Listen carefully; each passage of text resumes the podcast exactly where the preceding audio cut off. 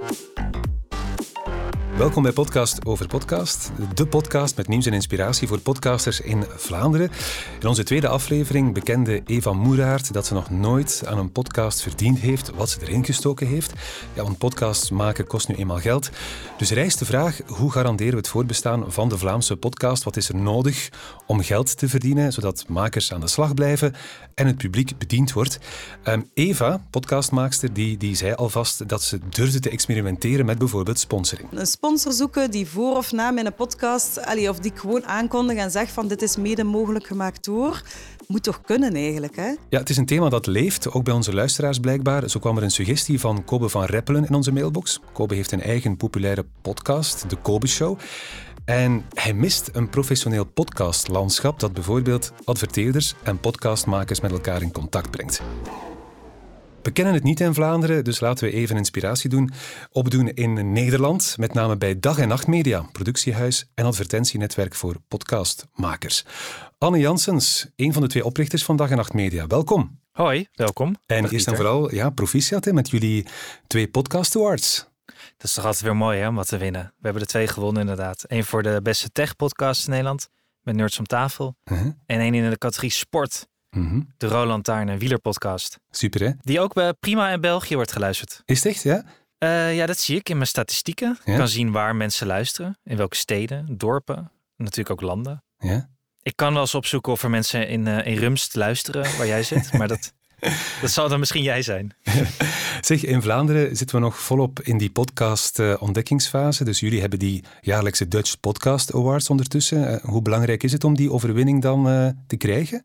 Nou, het is, gewoon, het is gewoon heel leuk. Het is een erkenning voor elke podcaster natuurlijk om iets terug te krijgen. En het levert er misschien ook wel een beetje promotie op. Ik zie het niet heel duidelijk meteen door aan de luisterstatistiek of zoiets. Dat, dat, dat niet. Maar het is in ieder geval, denk ik, al een hele goede stap in een richting geweest om podcast meer erkenning te geven.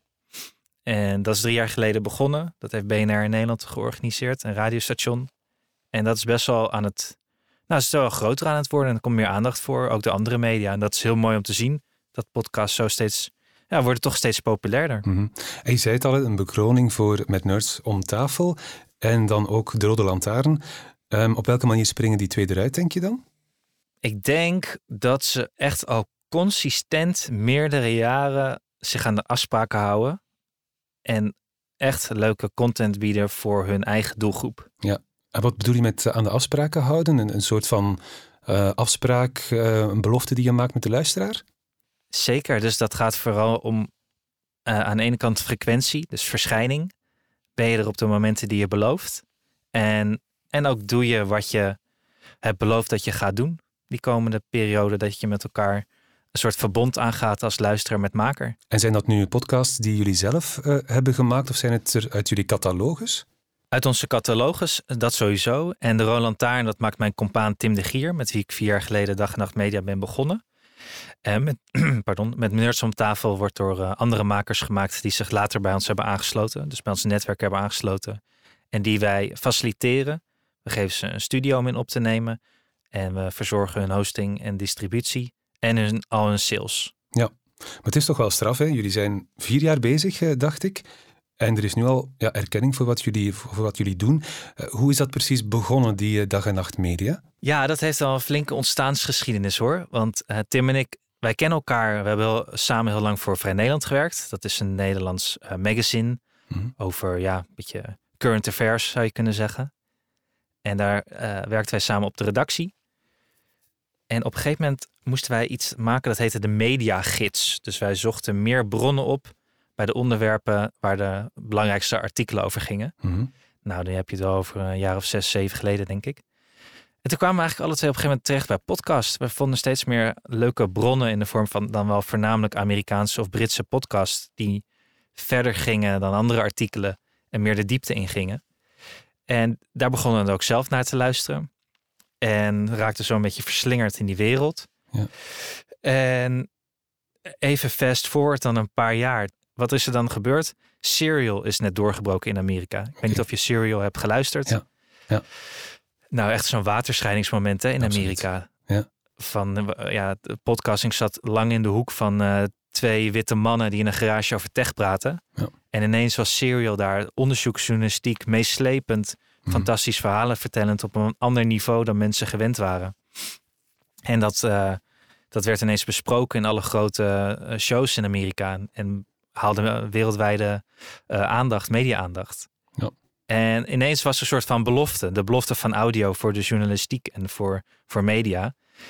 En ondertussen zat ik in Nederland en had ik net een zoontje gekregen. En eh, ik had mijn baan opgezegd om van mijn spaargeld even te teren om eh, thuis te zijn. Maar ja, mijn zoontje die, die haalde nogal veel. Dus ik had mijn koptelefoon op thuis. Ja. En ik luisterde podcast. Ja. Ik luisterde de hele tijd podcast terwijl ik met hem over mijn schouder rondjes door het huis liep. Maar ja, ik werd toch wel een beetje chagrijnig daar op een gegeven moment van. Want ik dacht, ik zit alleen maar podcast over Trump te luisteren. Ik heb daar helemaal niks mee. Waar zijn die leuke Nederlandstalige shows over politiek of Mhm. over media of over sport? En toen dacht ik, ja, dan moet het maar zelf doen. En toen combineerde eigenlijk mijn vraag naar waar blijven die leuke Nederlandstalige shows, die leuke Nederlandstalige podcast. Met Tim, die al kennis daar had over opgedaan in Amerika en die Mhm. eh, daar ook graag mee aan de slag wil. We Ja. waren altijd al van plan geweest, daar dagdroomden we over toen we nog samenwerkten om samen een mediabedrijf te beginnen. Ja. En voilà, daar is eigenlijk eh, de kiemen gelegd voor een podcastbedrijf. Ja. Kijk waar, waar Trump toch nog goed voor was. Nou, dankjewel hoor meneer. Brengt eh, Joe Bidens overwinning ook zo'n geniale inval? Ik hoop voor de advertentiemarkt. Ja, ja, inderdaad.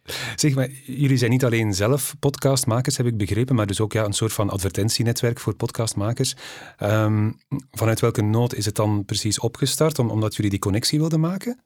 Dat was omdat we toen al direct erachter kwamen van als we zelf podcast willen maken en als we er ook voor wilden zorgen dat goede journalisten die we kenden of andere mediamakers die we kenden ook podcast wilden maken, ja, dat ze ook gewoon voor de uren die ze eraan besteden toch wat, ook wat terug moeten verdienen.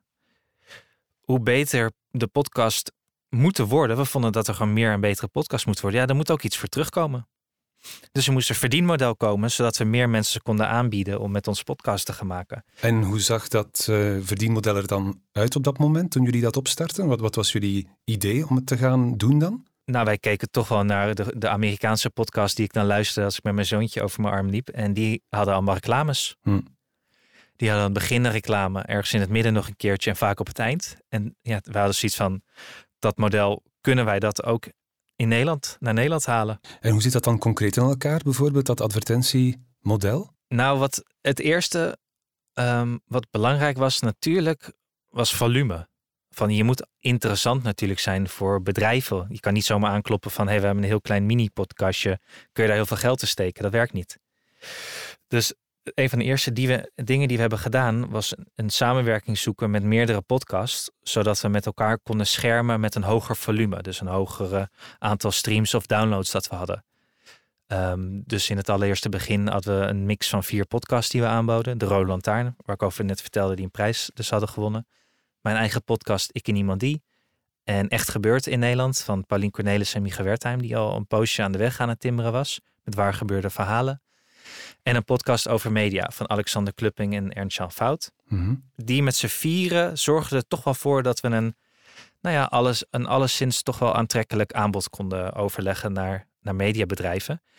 En ja, wat ik in het begin vaak heb gedaan, is dat ik op Twitter ging kijken welke marketingmensen het over podcast hadden. Want ik dacht van ja, dan hoef ik die niet over te halen. Mhm. En eerst nog te hoeven uit te leggen wat een podcast is. Want daar liep je in het begin natuurlijk vaak tegenaan. Mhm. Mensen wisten niet wat het was. En waarom zou je in iets gaan investeren als je niet weet wat het is? Ja.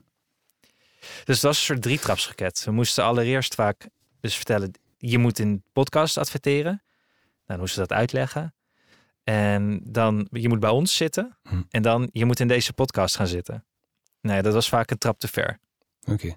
Dus eh toen ging ik kijken naar wie, wie, wie praat hierover. En die ben ik maar gaan, eh, gaan ja, berichtjes gaan sturen. En daar kwamen, rolden de eerste advertenties uit die we zijn gaan maken en die we in podcast zijn gaan zetten. Mhm. Tot we dachten van dit moeten we iets anders eh, aanvliegen. Toen zijn we samen gaan werken met een Amerikaans platform. Dat heet Art19. Ik weet niet of je dat kent. Nee. Dat is een grote Amerikaanse podcast host. Waar heel veel beroemde Amerikaanse podcasts bij zitten. En die tevens een groot advertentie software platform eh, met zich meebrengen. En dat maakt het mogelijk om dynamische ads te injecteren in je show. En ook in de podcast die al online staat. Dus je kan stukjes audio er weer inzetten en er weer uithalen. Volg, je- volg je nog? Ja, absoluut, absoluut. Het lijkt mij wel inderdaad een, een eh, zeer belangrijke stap om dat soort eh, ehm, ja, faciliteiten te kunnen bieden naar adverteerders op dat moment. Ja, en ik zal je vertellen waarom het voor ons en voor de podcasters nog belangrijker was misschien wel. En dat Hmm. is namelijk omdat we direct al zagen van... hey, met podcast blijven alle eh, shows of afleveringen die online staan... die blijven allemaal goed geluisterd. Mensen beginnen als ze iets, als ze iets moois vinden bij aflevering 1. Ah, ja, ook al staat die al twee Ja. jaar online. Maar je wilt natuurlijk die advertentie dan aanpassen. Ja, en wij willen in die hele catalogus van zo'n podcast die eh, advertentie kunnen plaatsen. Omdat ze, als ze allemaal geluisterd worden, ja, dat is vertegenwoordig waarde. Hm. Aflevering 3 van Echt Gebeurd bijvoorbeeld, ja, die wordt elke dag nog geluisterd. Oké. Dus als ik daar ook mijn advertentie voor kan zetten, Ja. dan haal ik meer resultaten in een campagne. Maar dus concreet, eh, ehm, Anne, als, als ik nu zelf een podcastmaker ben, dan is er een soort van eh, minimum level waar ik eerst moet komen voor jullie mij kunnen opnemen in de catalogus. Zo zit het in elkaar. Eigenlijk wel. Hm. En dat is natuurlijk ook een beetje, een beetje vertekenend. Een podcast is natuurlijk een niche medium. Mhm. als jij eh, op een redelijk obscuur onderwerp heel weinig luisteraars hebt, maar het zijn allemaal mensen die heel erg diehard bezig zijn binnen dat onderwerp, ja, dat kan natuurlijk best veel waarde vertegenwoordigen voor een bepaald bedrijf dat precies die mensen wil, Mhm. eh, wil hebben, wil targeten. Ja. Maar dat was voor ons wat moeilijker, dus we moesten iets breder denken. Dus dan betekent ook wel dat de shows die zich bij ons aansluiten, dat die wel enigszins wat verder zijn en wat meer ja, iets breder luisterpubliek hebben opgebouwd. En ja, daar, wij profiteren van het totaalvolume van al die shows bij elkaar, waardoor we best wel een grote speler inmiddels zijn in het aanbod in Nederland. En, en hoe ziet die samenwerking met, met die podcastmaker er dan concreet uit? Is dat een, zit dat in een contract gegoten? En, en, en hoe ziet die afspraak er dan uit? Ja, dus dat zit wel een contract gegoten inderdaad. En het is allemaal, bij ons is alles op basis van shared revenue. Hm. Dus gedeelde, we delen alle inkomsten met elkaar volgens een bepaalde verdeelsleutel. Mhm. De meerderheid gaat naar de podcaster van wat er binnenkomt. En eh, wij verdienen een minderheid Mhm. om alle, nou ja, om de mensen die bij ons werken te kunnen betalen en de studioruimte en zo. Ja. Dus wij hebben geen geld of voorschotten of iets dergelijks dat we kunnen aanbieden. Mhm. We doen alles op basis van wat er binnenkomt en dat Dus- delen we. Ja, dus, dus als maker word je ondersteund, maar moet je zelf niks betalen. Daar komt het op neer ook? Om, aan mij maar, niet. in- aan, in- nee, aan mij niet. Nee. Het is natuurlijk wel een gigantische tijdsinvestering. Mhm, dat moet dat je wel, je hè? wel Ja. beseffen om verder te komen in je podcast. Een podcast is gewoon wel een beetje een medium van de lange adem. Het duurt even voordat je een vast en trouw luisterpubliek hebt, eh, hebt gevonden. En die zich ook echt aan jou wi- willen binden. Dus dat, dat, die, die investering zit hem voornamelijk in je eigen tijd in de eerste, in de eerste paar afleveringen. Mhm, Ja. En dus jullie inkomsten zitten dus inderdaad bij adverteerders die interesse hebben in, in specifieke podcasts. Ehm, hoe, hoe zit die samenwerking precies in elkaar dan? Zij betalen, wij leveren. Mhm. ja, maar, Maar ik kan me voorstellen dat dat een adverteerder wel ehm, een beetje wil weten waar hij aan toe is. Hè? Hij, geeft eh, een aantal duizenden euro's of zo om, om ergens te adverteren, dat hij toch wel wil weten wat zijn eh, revenue is. Nee, absoluut. Nee, absoluut. Hm. Wat we in eerste instantie natuurlijk doen, is met elkaar een advertentie maken. Dus eh, dat is denk ik ook het grote voordeel voor een bedrijf. Daar hoeft niet ap- apart nog een keer een, andere, een ander bedrijf in te schakelen om een grote commercial te Mhm. maken of iets dergelijks. Ja. Het zit allemaal in één keer in de kosten bij ons. Ja. Eh, dus wij maken ook meteen jouw, jouw reclame. Of de podcaster doet dat als je dat, eh, als je dat wil. Mhm. Ehm, en ehm, hoe zij dat willen meten is, ja, dat is niet altijd even makkelijk natuurlijk. Wat veel bedrijven doen is, die zenden een eigen URL mee bijvoorbeeld en meten de activiteit op die URL. Mhm. Of er zit een kortingscode bij en dan Ja. meten ze de activiteit op de kortingscode. En een derde variant is nog dat na de campagne er eh, kwalitatief onderzoek wordt uitgevoerd. Dus dat we luisteraars vragen om, om ja, een, een korte survey te beantwoorden waarin de adverteerder wat antwoorden krijgt over de resultaten van de campagne. Dus eh, om het nog even samen te vatten, dus jullie zeg maar eh, halen een podcastmaker binnen En dan begint het voor jullie om die podcast, uh, zeg maar één, naar adverteerders uh, toe te brengen en om te zien of daar een samenwerking mogelijk is. En om dan uh, de nodige weerklank aan die podcast te geven. Hoe doen jullie dat dan precies? U zegt met advertenties aan de ene kant, online dan ook? Of, of wat moet ik me daarbij voorstellen? Nou, ik denk dat hierbij een beetje de kracht van een netwerk om de hoek komt kijken mm -hmm. ook. En dat is natuurlijk ook wel belangrijk, want we zijn redelijk zorgvuldig bezig om dat netwerk steeds verder uit te bouwen met podcasts waarvan, waarvan wij vinden van die voegen echt iets toe aan wat we al aanbieden. Mm. En het belangrijkste promotiemiddel dat we ook hebben zijn de andere podcasts in ons netwerk. Mm -hmm. Daar weten we dat in al luisteraars zitten. Daar weten we dat podcastluisteraars zitten die altijd wel op de hoogte worden gehouden van iets nieuws of van iets anders tofs. Ja. Dus als wij iets nieuws hebben of iets toevoegen, dan proberen we zoveel mogelijk ook de andere podcasts te gebruiken om dat aan te jagen. En dat is uh, voor ons het belangrijkste goed eigenlijk van het netwerk. Ik denk dat we ervan overtuigd zijn dat op zich podcast een interessant kanaal kan zijn voor een adverteerder. Maar hoe moeilijk is het om, om die te overtuigen? Want in die beginfase zal dat uh, toch wel een issue geweest zijn, vermoed ik, ook bij jullie. Ja, ik moet wel zeggen, ik, die, die beginperiode was ook gewoon wel ingewikkeld, ja. ja. En daar moest je wel van overtuigen van, ja, uh, reserveer alsjeblieft een deel van het budget voor podcastadvertenties. Dat zal je niet teleurstellen. Mm -hmm. En vertrek je dan vooral vanuit de, de invalshoek van je zit dichter bij jouw kernpubliek voor een stuk? Als je bijvoorbeeld uh, doelgericht via podcast uh, advertenties gaat opzetten, is dat een van de insteken? Ja, absoluut. Ja. absoluut. Ja, als jij je op een bepaalde niche richt en die podcast, die laten wielrennen aanhouden bijvoorbeeld. Um, met de Rode Lantaarn hebben we ontzettend goede resultaten geboekt met adverteerders die zich op wielrenners richten. Wat de makers van spreken direct die, die markt, die, uh, uh, de, die luisteraars toe, die zich daar al mee bezighouden. Dus die connectie is direct heel groot en ze doen het op een hele persoonlijke manier, waardoor het niet, het voelt niet vervelend aan, het voelt niet als een reclameblok aan. Um, het moet altijd natuurlijk wel duidelijk zijn dat het een advertentie is, anders krijg je problemen met de reclamecodecommissie. Dus daar moet je je wel altijd goed aan houden. Maar het is op een leuke manier ingebed in een programma. En uh, voor een adverteerder is dat ook heel erg leuk, want dat is weer wat anders dan even een plaatje promoten op Facebook of een, uh, uh, een, een, een, wat onpersoonlijke tv-commercial natuurlijk. Dus het is weer iets anders dat ze kunnen toevoegen aan een hele mix van een hele mediamix. En, en heb je nooit overwogen om bij die start ehm, zeg maar in zee te gaan met een bestaande reclameregie bijvoorbeeld, die die al heel veel klanten in portefeuille heeft voor een stuk en die dan misschien ook op die manier um, ja, de, die extra mogelijkheid kan aanbieden. Ja, hoe, hoe noemde je Wij noemen dat een reclameregie. Oh, ik, ken ze hier als, ik ken ze hier als mediabureaus. Ja, ja. Grappig.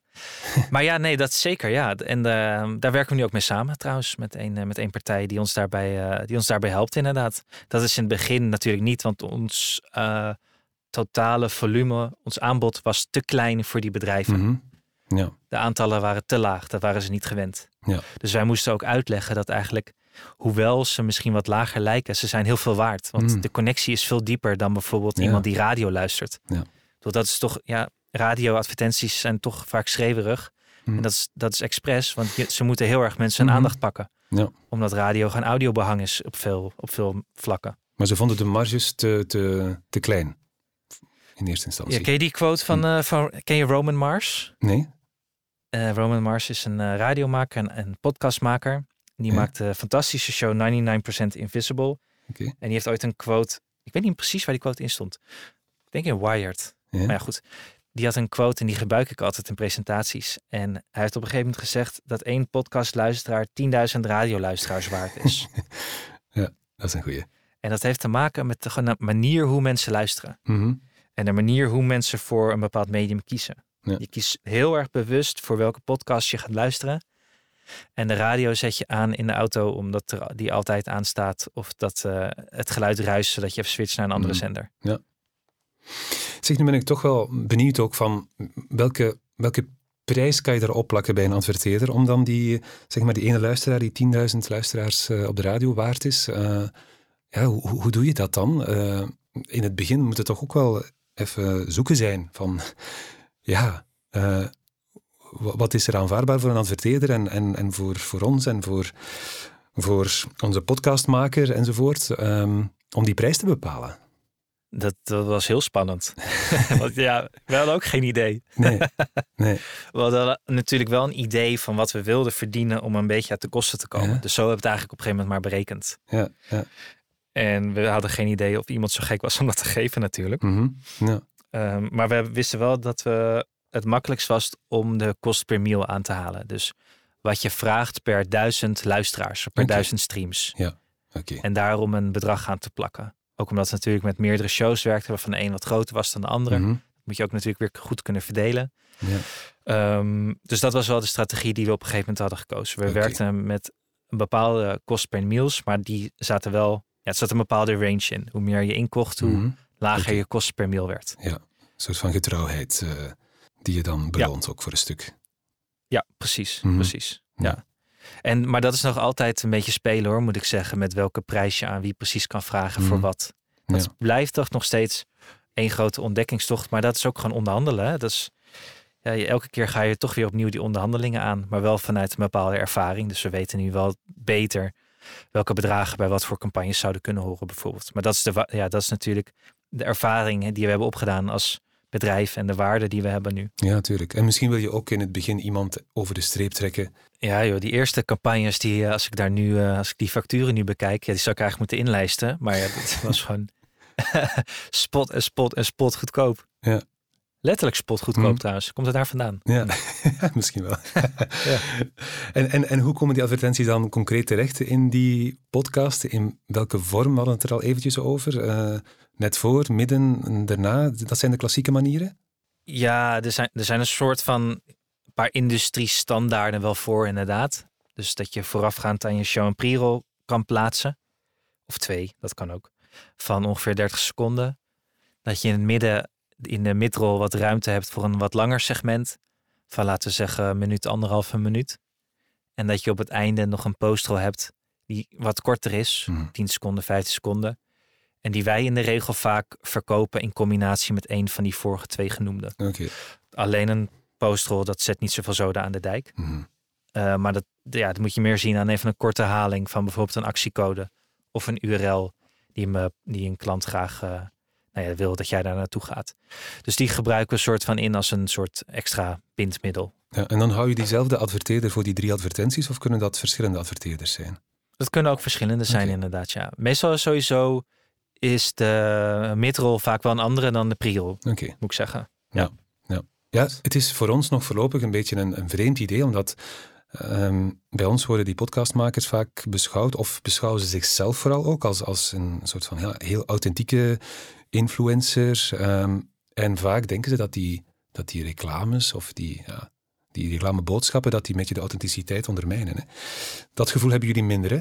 Dat hebben we veel minder, ja. Hmm. Dat is natuurlijk wel iets wat we in het begin wel echt in de gaten hebben gehouden. Want het was ook wel...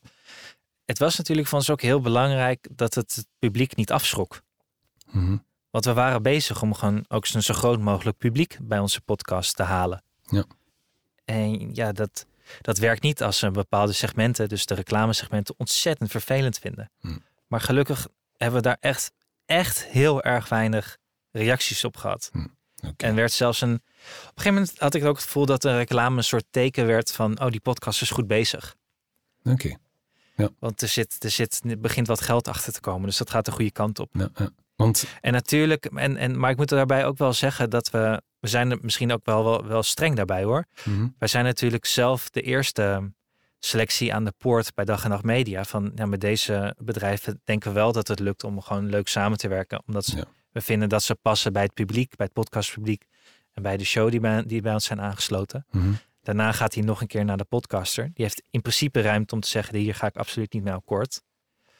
Ehm, maar dat gebeurt nooit. Mhm. Het gebeurt eigenlijk, eigenlijk echt bijna nooit.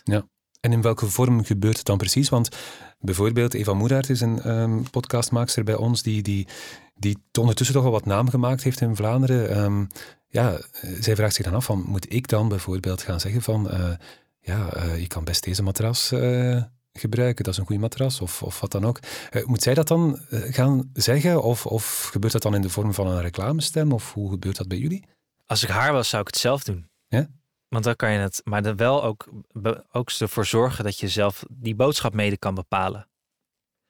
Dus dat je niet per se een formuliertje met iemands anders precieze bewoordingen opdreunt, want dat werkt niet. Maar dat je de ruimte hebt om er zelf mee te spelen. Oké.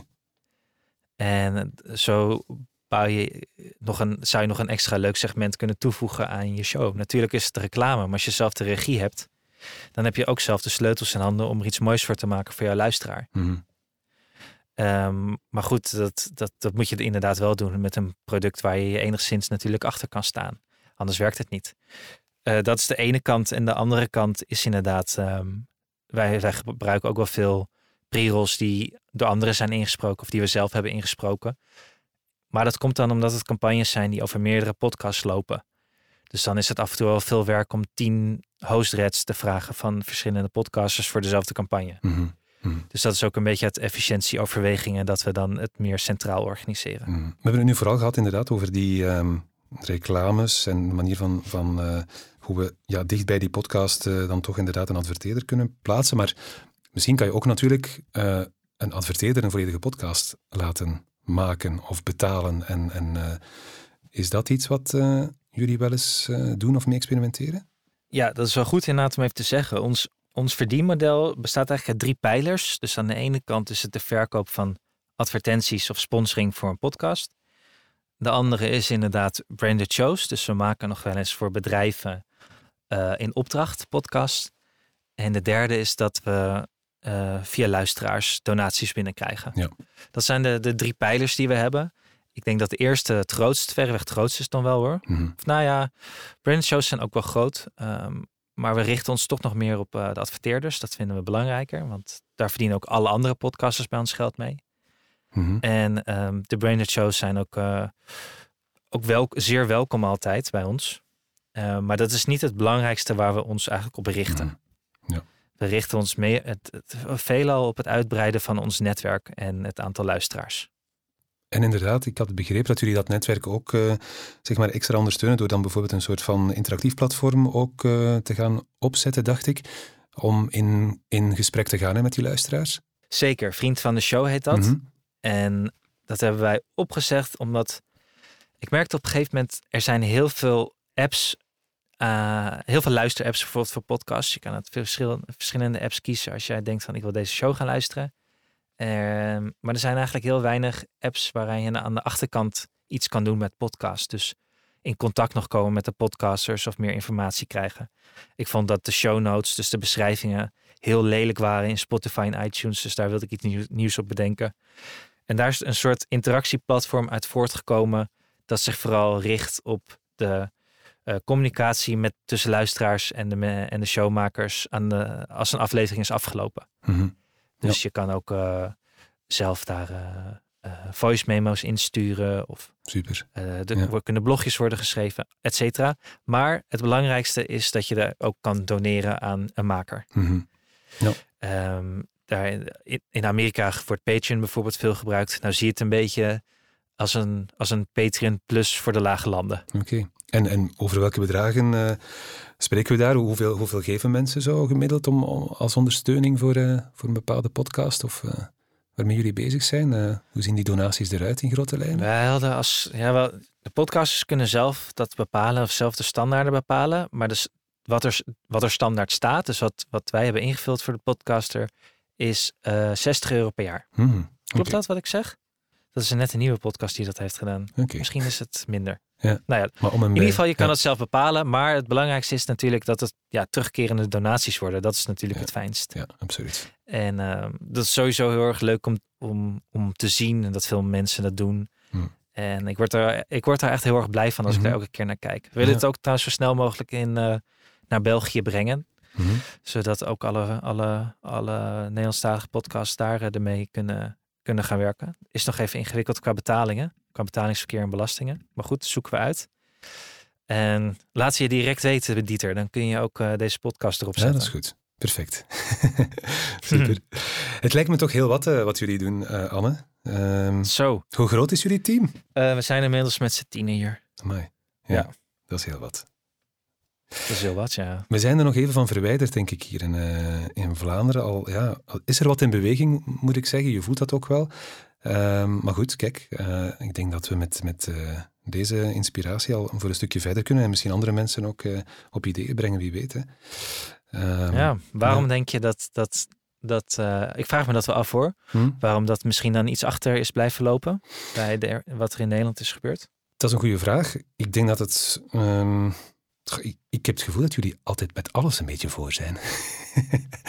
uh, ja. Terwijl we toch hetzelfde internet hebben. is toch gek hè? Want ik heb ditzelfde dus altijd weer bijvoorbeeld bij de Zweden. Waarvan ik altijd denk van, ja. hoe kan het dat die altijd net weer eerder zijn? Ja. Loopt een internet voor? Hoe kan hm. dit? Gek, Waarom hadden die allemaal bitcoins toen het 5, euro, 5 eh, dollar kostte? En hebben ze Spotify en is ACAS daar geboren? Waarom hebben wij dat niet? We hebben een soort van ja, kleine katalysator nodig. Die, uh, mm -hmm. Die het ding uh, op weg uh, helpt. Dus ja. In Nederland wil ik ook nog even noemen, heb je bijvoorbeeld ook nog wel het NPO-fonds. Mm Dus de NPO is de publieke omroep in Nederland. Mm. En die uh, al heel lang een fonds hadden voor filmproducties en voor radiodocumentaires. En die twee jaar mhm. geleden dat ook zijn gaan instellen voor okay. podcast en andere kortlopende audioproducties. En dat heeft ook geholpen? Dat, is, dat heeft ook wel geholpen voor een bepaald soort podcast. Dus de mhm. wat meer narratieve podcast. Wij zijn toch meer van iets meer de de chatshows, zeg maar. En of de iets meer hybride model tussen narratief en chatshows. Okay. Maar de, de hoorspelen en de meer onderzoeksjournalistieke podcasts hebben ook wel een deal in de goede richting gekregen door dit fonds. Ja, want je verwees helemaal vooraan in, in deze opname naar Serial. Dat is dan iets wat jullie eigenlijk uh, niet meteen doen, hè? Ik zou het graag willen, maar dat is gewoon niet te bekostigen. Zonder, daar heb je geld, nou dat is wel interessant, daar heb je vooraf geld nodig omdat je een redactie moet optuigen, je moet research doen, je moet ontzettend veel opnames doen. Dus je mhm. moet al weten dat je er geld voor hebt. Ik denk gewoon, zoals jullie nu bezig zijn en dat netwerk vergroot en jullie catalogus vergroot en die kwaliteit zit goed en dat dat misschien een next level wordt op een bepaald moment. Van oké, nu hebben we... Ja, we zijn trouwens wel bezig met een, hele leuke, iets meer narratieve show mhm. over, uh, die heet De Vlaamse Kunstroof. Echt? ja. Oké, die wil ik zeker. Deze zomer, net in de, in de periode dat de coronamaatregelen wat soepeler waren, er zijn twee uh, podcastmakers van mij in Gent geweest een post. Oké. Om over uh, het Lam Gods ah, okay. uh, te gaan praten met heel veel Vlaamse speurders. Het wordt een hele leuke show, echt een aanrader. Oké, top. Eind deze maand online. De Vlaamse kunstroof. Sorry voor het gaan zeker beluisteren. Wel, ik wou je nog vragen op het einde van, is er nog eentje dat je in dit etalage wil zetten voor ons in Vlaanderen? Maar misschien is dat bij deze al gebeurd. Oh, ja, bij deze. ja, en voor de wielrenliefhebbers, waarin België ja. natuurlijk ook een hoop zitten, de Roland Taarn. Oké, goed. Anne, veel succes nog. Dankjewel voor de inspiratie. Dankjewel, Dieter. Dit was Podcasten over Podcasten, aflevering 5 met nieuws en inspiratie voor podcasters in Vlaanderen. En wil je graag nog meer weten? Check dan zeker ook onze vorige afleveringen. Dan nog dit: vind je deze podcast interessant? Aarzel dan niet om onze podcast een goede score te geven of om te delen. Heb je trouwens zelf een suggestie of een vraag voor een volgende aflevering? Stuur me dan een mailtje op dieter.studiosonar.be. Dan bekijken we of we ermee aan de slag kunnen. Heel graag tot een volgende.